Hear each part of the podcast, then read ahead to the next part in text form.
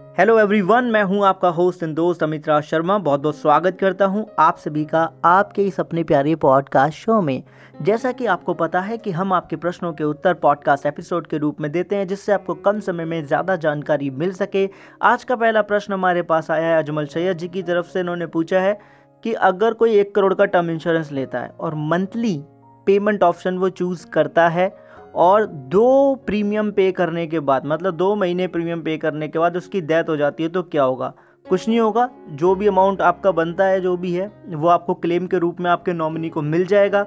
लेकिन term insurance जिस भी कंपनी का आप लेंगे, अगर पॉलिसी वर्डिंग को रीड करेंगे तो आपको एक चीज़ पता चलेगी कि वहाँ पे तीन या चार टर्म्स लिखी होती है। पहली ये कि जो भी आपका ईयरली जो प्रीमियम है, उसका टेन टाइम आपका रिस्कवर होगा। दूसरा होता है कि जब तक डेथ हुई है तब तक जितना भी प्रीमियम पे किया गया है, उसका 105 परसेंटेज पे होगा। थर्ड होता है कि अगर लॉन्ग टर्म तक पॉलिसी चल जाती है मेचोरिटी तक आसपास पहुँच जाती है तो शमर शॉर्ट मिल जाएगा। तीसरा होता है कि अशोर्ड क्लेम जो कि आपको पता चलेगा कि अशोर्ड क्लेम किस किस कंडीशन में कितना होगा, जब आप पॉलिसी लेंगे, ये आपको पूछना होगा, जब आपकी पॉलिसी रजिस्टर्ड होगी, वहाँ पे आपको इस चीज़ का पता लगेगा। तो अगर आप ये जानना चाहते हैं, क्लेम मिलेगा, नहीं मिलेगा, बिल्कुल मिलेगा, क्योंकि टर्म इंश्योरेंस में जब आप पहली प्रीमियम पे करते हैं, तभी रिस्क कवर स्टार्ट हो जाता है। लेकिन जब भी इस तरीके का डेथ केस होता है तो उसको हमेशा शक की नज़र से ही देखा जाता है और वो मैटर ऑफ़ इन्वेस्टिगेशन हो जाता है।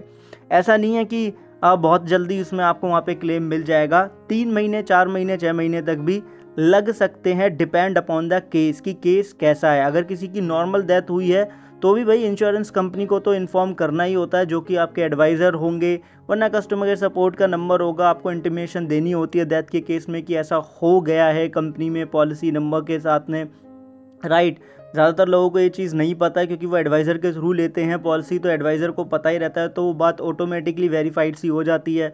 दूसरा पोस्टमार्टम रिपोर्ट ज़रूर लगेगा। अगर कोई एक्सीडेंट केस है तो पूरी तरीके से इन्वेस्टिगेशन होगी। अगर एक्सीडेंट होते वक्त आप किसी भी तरह के कानून का उल्लंघन नहीं कर रहे थे, आप कानून के नियमों के तहत ही वाहन चला रहे थे या सड़क पे चल रहे थे तो क्लेम में किसी तरीके की कोई परेशानी नहीं होगी। तो इसलिए हमेशा पॉलिसी वर्डिंग ज़रूर रीड करें। So thank you so much for your question अगर आप ये जानना चाह रहे थे कि क्लेम मिलेगा, नहीं मिलेगा तो क्लेम तो मिलेगा। अगला प्रश्न है हमारे पास तोशिफ खान जी की तरफ़ से। श्रीमान खान जानना चाह रहे हैं कि मेरे पास एक यूलिप प्लान है शिक्षा प्लस और मैंने 10 साल के लिए ये प्लान लिया है। अभी मार्केट सिचुएशन आपको पता ही है तो मुझे क्या करना चाहिए? स्विच करना चाहिए या नहीं करना चाहिए? मैं से मैं इस चीज़ का जवाब दूँगा प्लीज़ समझिएगा। देखिए, किसी भी यूली प्रोडक्ट प्रोडक्ट में अगर आपने अभी इन्वेस्टमेंट करना स्टार्ट करा या कुछ टाइम पहले ही, और आपने जो प्लान लिया वो दस साल के लिए है तो आपको वरी करने की ज़रूरत नहीं है। क्यों? क्योंकि आपने प्लान लिया दस साल के लिए। और इस टाइम जो भी आपका अमाउंट जा रहा है जो भी फंड मैनेजर हैं कंपनी के, वो किस तरीके से प्लान कर रहे हैं, ये तो हमें नहीं पता, ये फंड मैनेजर को ही पता होगा। बट हाँ ऐसा ज़रूर होगा, इस टाइम जितने पैसे में, मान लो एक एग्जांपल दे रहा हूँ रफली कि किसी को एक हज़ार रुपये में एक हज़ार रुपये इन्वेस्ट करने पे पाँच यूनिट मिल रही थी पहले तो अब एट प्रेजेंट उससे ज़्यादा ही मिलेंगी, दस पंद्रह तक भी उसको मिल सकती हैं, अगर फंड मैनेजर इस तरीके से प्लान करके चल रहे हैं, जो कि करते हैं राइट तो ऐसे में क्या होगा कि वही सेम अमाउंट में आपको ज़्यादा यूनिट मिलेगी। ज़्यादा यूनिट मतलब ज़्यादा मनी आगे चल के, क्योंकि आपने प्लान लिया है दस साल के लिए।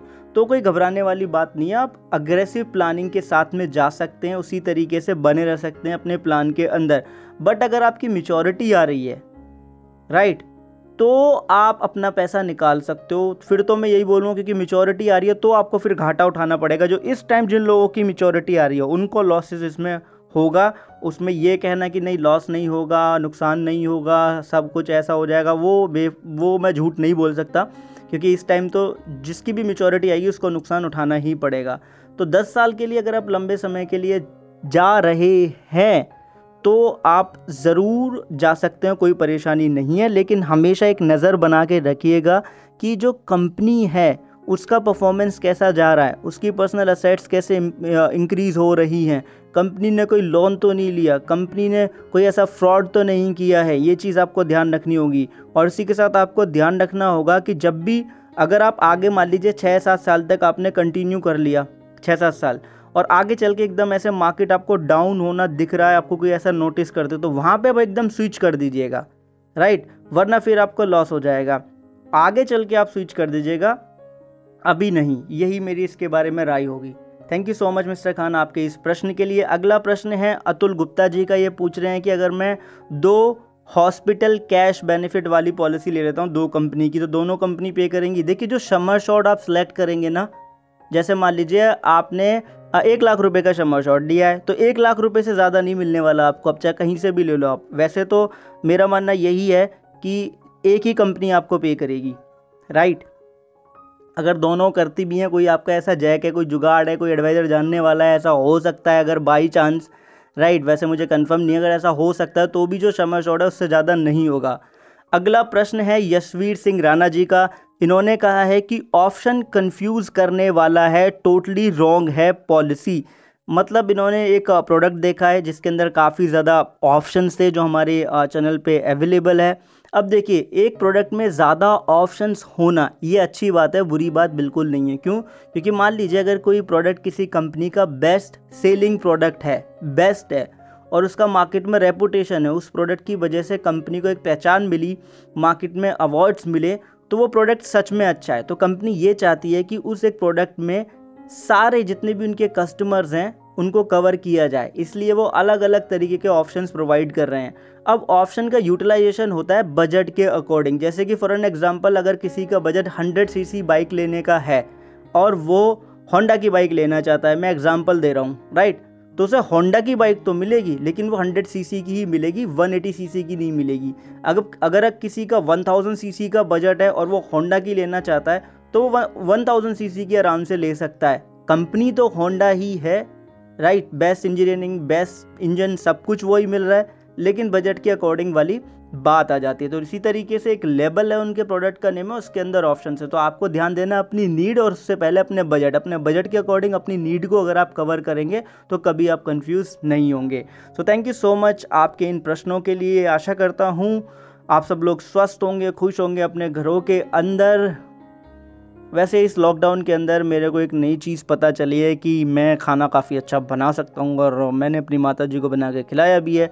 आपने क्या किया इस लॉकडाउन में? अगर आप चाहो तो मेरे साथ शेयर कर सकते हो। तो thank you so so much Instagram और फेसबुक का लिंक आपको पॉडकास्ट के डिस्क्रिप्शन में मिल जाएगा। आपके इन प्रश्नों के लिए और आपने मेरी बात सुनी एंड तक, उसके लिए बहुत बहुत धन्यवाद। आप अपना ध्यान रखिएगा, क्योंकि आप बहुत ही मूल्यवान हैं।